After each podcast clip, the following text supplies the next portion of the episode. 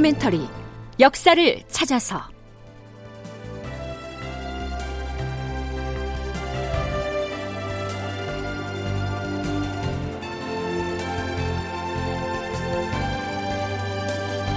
제899편 기근 극복을 위한 비상대책 종자를 확보하라. 극본 이상락 연출 최홍준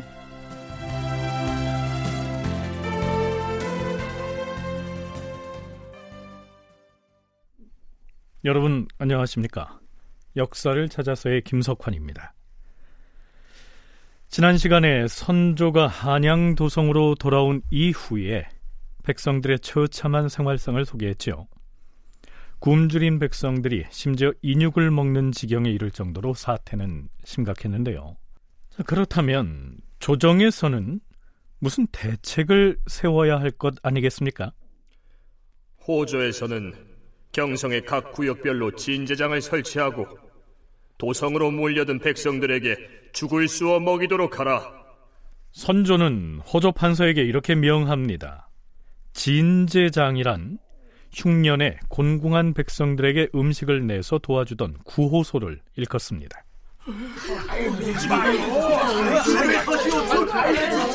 여기 어리하네 임금님이 먹을 것을 나눠준다고 해서 꼬박 이틀을 걸어서 왔습니다 사흘 동안 맹물로 배를 채웠어요 밥이 됐든 죽이 됐든 얼른 좀 나눠주세요. 자자자자, 나 지금부터 죽을 나눠줄 테니까 각자 그릇을 들고 줄을 서시오. 뛰어들지 마시오.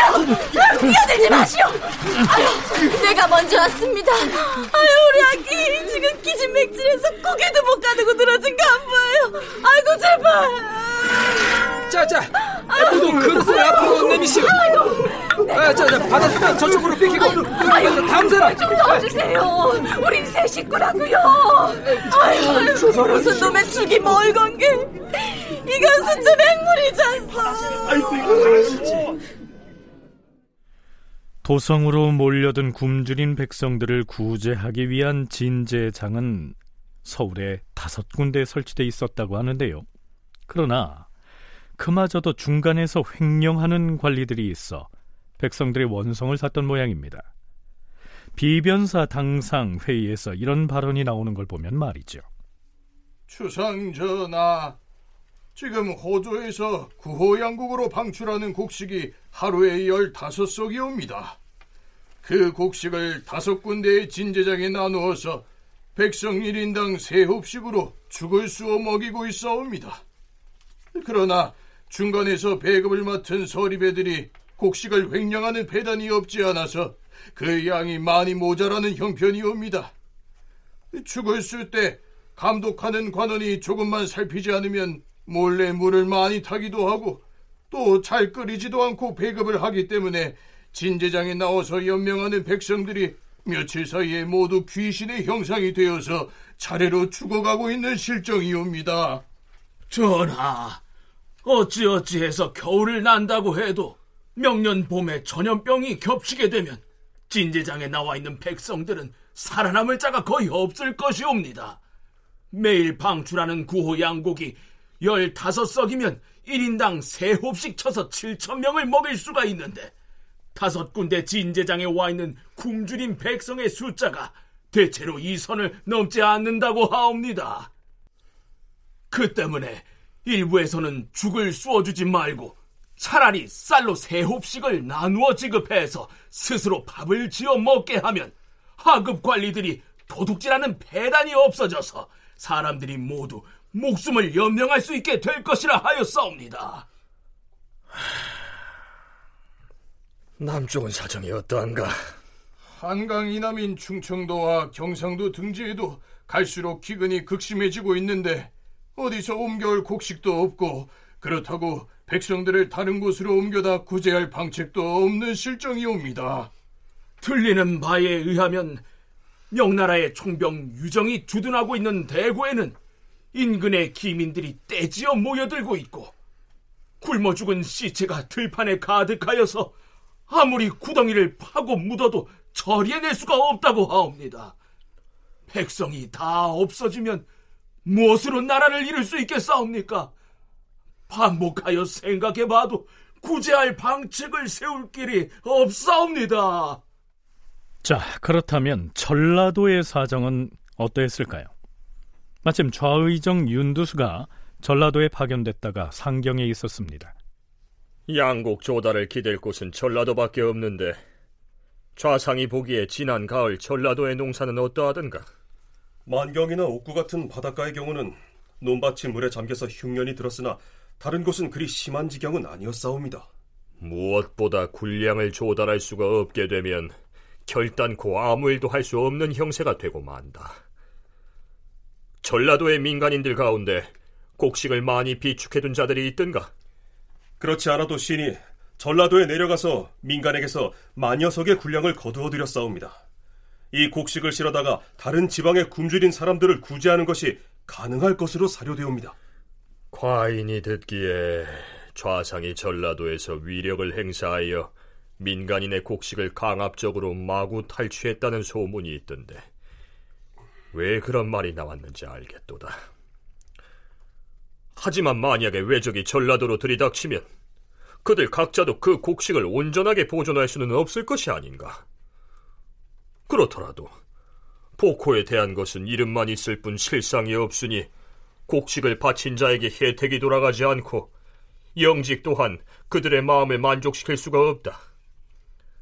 그러니 실직을 제수하여 그들을 기쁘게 만들어야 하지 않겠는가? 그래야 또 농사에 힘써서 군량을 충당할 수 있지 않겠는가? 군인들에게 지급할 군량도 그리고 경향 각처의 굶주린 백성들을 구제할 구호국도 전라도에 의존할 수밖에 없었기 때문에 아마도 민간으로부터 빼앗다시피 양곡을 징발했던 모양이죠. 그러면서 보상 차원에서 제공했던 것이 복호와 영직이었습니다. 복호는 호별로 부과하는 요역을 면제해 주는 것이지요. 즉 부역에 징발하는 것을 면제해 준다는 것인데요. 사람들이 전란을 피해서 사방으로 떠도는 판국이었으니 부역은 뭐 면제해주고 말고 할 것도 없었겠죠. 또한 곡식을 바치면 영직을 준다고 했습니다. 이 영자가 그림자 영자입니다. 그림자 영자를 쓰는 데에서도 알 수 있듯이 영직이란 아무 실권도 없는 이름만의 벼슬을 말합니다.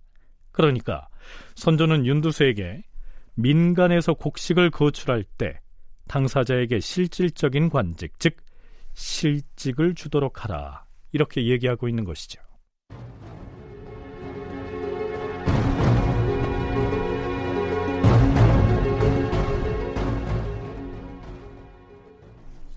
자, 그런데요.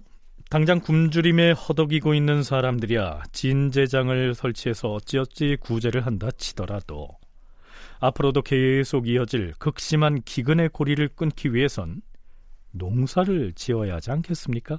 그런데 급선무가 봄철에 파종할 종자를 확보하는 것이었습니다. 전하, 경기 관찰사 유군이 아래옵니다. 경성 수백리의 땅이 전쟁으로 모두 쑥밭이 된 지경이옵니다. 내년에는 절기가 매우 빨라서 봄보리를 파종할 시기가 한 달 정도밖에 남지 않았사온데 아무리 급하게 서둘러도 파종 시기를 놓쳐버릴까 우려되옵니다. 굶주린 백성을 살리는데 매우 절실한 것은 밭곡식이옵니다. 밭에 파종할 갖가지 곡식 종자를 시급히 구해야 하옵니다. 하삼도에 명하시어서 종자로 쓸 곡식을 급히 옮겨오게 함으로써 때에 맞춰서 파종을 할 수 있게 하시옵소서. 파종할 종자를 걱정해야 하는 지역은 비단 경기도만은 아니었습니다. 주상 전하, 경상도 지역은 봄에 파종할 종자를 미리 지급하지 않으면 내년 농사를 포기해야 하옵니다. 그리 되면 주민들이 생계를 이어갈 수가 없사옵니다. 도내에 상주, 금산, 계령, 선산 등의 고을은 충청도에 보존되어 있는 종자를 옮겨다 파종하게 하시옵소서. 충청도에서 어떤 밭곡식 종자를 징발해서 옮겨가야 하는지 구체적으로 요청을 해야 충청감사에게 지시를 내릴 것이 아닌가. 밭곡식은 전부가 필요하옵니다. 기장, 피, 조, 옥수수, 콩, 팥 등 모든 종자를 옮겨다가 농가에 보급을 해야 하옵니다. 충청도의 백성들이 운반하는 것이 여의치 않으면 경상도의 해당 지역 백성들로 하여금 각기 힘닿는 대로 가지고 가게 해야 하옵니다. 경상도의 수령들이 해야 할 일이 또 있는가? 그렇사옵니다. 기근이 극심한 고을의 수령들은 특별히 토지를 파악해서 백성들에게 할당해주고 파종 시기를 놓치지 않고 농사를 짓도록 조처를 해야 하옵니다. 그리하도록 어명을 내리십시오. 경상도에서 필요한 팥곡식 종자를 충청도에서 모두 조달할 수 있겠는가? 어려울 것이옵니다. 따라서 성주와 인동 등의 지역은 전라도와 교통을 할 수 있사오니 전라도에서 종자를 거출하여 운반하게 하시옵소서. 고령과 합천 이하 지역은 금년 농사가 제법 잘 되어서 농사를 완전히 포기할 지경에까지 이르지 않았으니 그곳 수령들이 마음을 다하여 백성에게 권장을 하도록 조처를 하겠사옵니다. 음, 아랜대로 서둘러 시행하라. 실록에서는 이 시기의 상황을 비유적으로 이렇게 표현하고 있습니다. 이때 서울과 지방의 형세는 모든 것이 고갈된 상황이어서 백성들의 목숨이 마치 물이 말라붙은 수레바퀴 자국에 들어있는 물고기와 같은 형국이었다. 그대로 춘궁기를 맞이하면 외적이 쳐들어오지 않아도 저절로 무너져 버릴 지경이었다.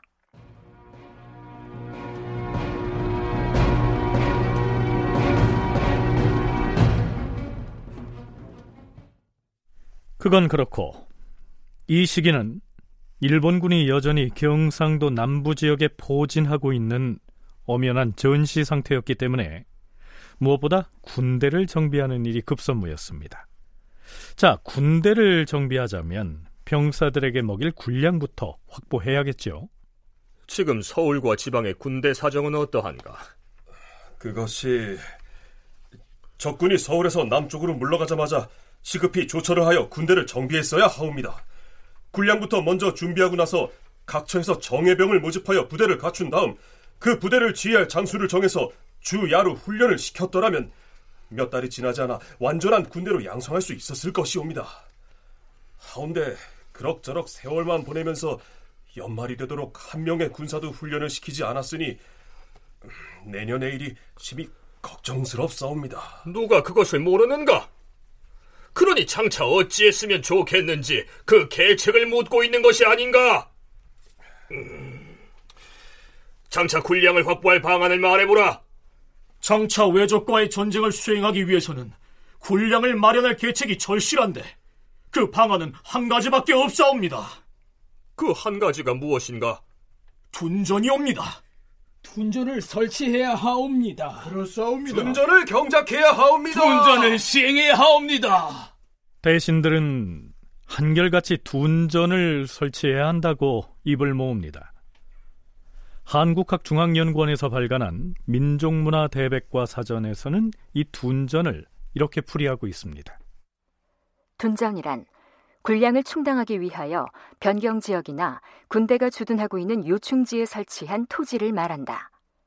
농사도 짓고 전쟁도 수행한다는 취지하에 군사 주둔지 부근의 묵은 땅을 개간하고 그렇게 마련된 토지를 경작해서 군량을 현지에서 조달하면 군량 운반의 수고도 덜고 국방을 충실히 수행할 수 있는 탓에 둔전 정책을 시행하였던 것이다. 순천향대 이순신 연구소의 재장명 소장과 전남대 김경태 교수의 얘기 차례로 들어보시겠습니다. 그 당시 군량을 확보하는 방법이 크게 다섯 가지가 있는데요. 첫 번째가 이제 세금을 걷어가지고 이제 군량을 확보하는 방법이 있고, 두 번째가 직접 이제 그 농사를 지어가지고 확보하는 방법이 있고, 그 다음에 둔전을 하는 방법이 있고, 그 다음에 곡식을 이제 그 모아가지고 이렇게 이제 기부해달라 해가지고 모아서 군량 확보하는 방법이 있고, 또 하나는 서로 교환을 해서 이제 이렇게 뭐 다른 물건을 교환을 해서 군량 확보하는 방법, 다섯 가지 있는데, 그 당시에 정말 어려운 시기에 봉착을 해가지고 이제 그나마 제일 효과를 본 게 둔전입니다. 아, 조선은 군량 확보를 위해 역량을 총동원했는데요.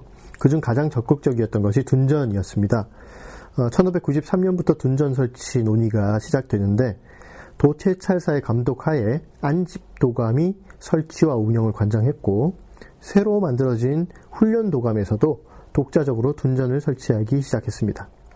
운영의 형태는 군역 담당자, 군역의 의무를 지닌 사람들에게 군역 대신 둔전을 경영하게 하는 것.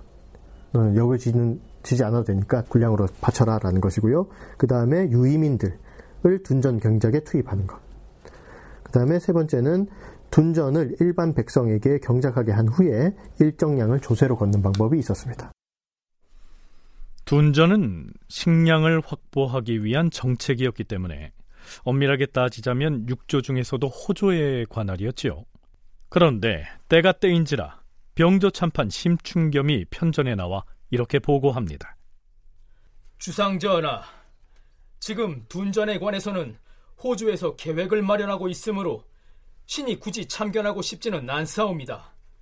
하오나 금년 한 해도 이미 막바지에 이르렀고 내년 농사가 시급하기 때문에 진실로 민망히 여기던 끝에 아뢰는 것이옵니다. 호주에서는 각처에 둔전관을 파견하여서 그들로 하여금 농사일을 감독하게 하고 있사오나 신이 보기에 그렇게 해서는 결단코 성공할 수가 없을 것이옵니다. 호주에서 파견한 둔전관으로는 성공이 어렵다 하였는가?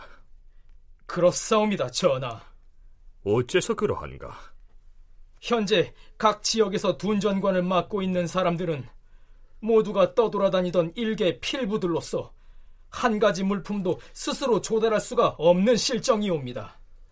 둔전을 경영하려면 필요한 물품과 불일 사람들을 모두 해당 고을에서 공급받아야 되는데 그 고을의 수령들은 둔전을 골칫거리로만 알아서 이맛살을 찌푸리고 원수처럼 여겨서 온갖 방법으로 시기하고 방해를 하는 실정이니 어찌 성과를 올릴 수가 있겠사옵니까?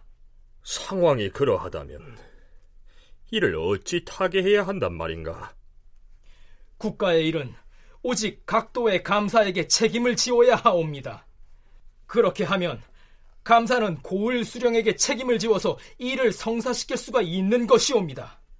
일단 호조에서 마땅한 땅을 구획해서 개간을 하게 한 다음 그것을 경작하는 일은 각도의 감사에게 책임을 지우도록 조처해야 하옵니다. 전하, 지난번에 이순신이 수군에 소속되어 있는 해안 지역에 둔전 설치하기를 청하여 싸운데 이것은 매우 원대한 생각이옵니다. 이순신의 계책대로만 한다면 가령 둔전에서 많은 소출이 나지 않더라도 수군이 먹을 군량을 육지에서 운송하는 배단을 감소시킬 수 있사옵니다. 자, 유성룡은 지금 이순신을 이야기하고 있습니다. 이순신이 제안한 둔전 경영. 이것은 어떤 방식이었을까요? 다큐멘터리 역사를 찾아서 다음 시간에 계속하겠습니다.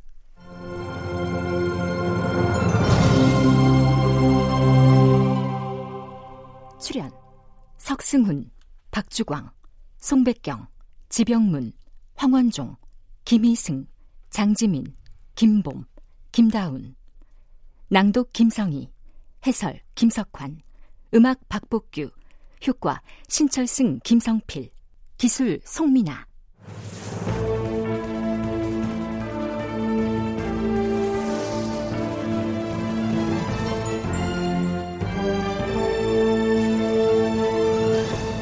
다큐멘터리 역사를 찾아서 제899편 기근 극복을 위한 비상대책 종자를 확보하라 이상락 극본 최홍준 연출로 보내드렸습니다.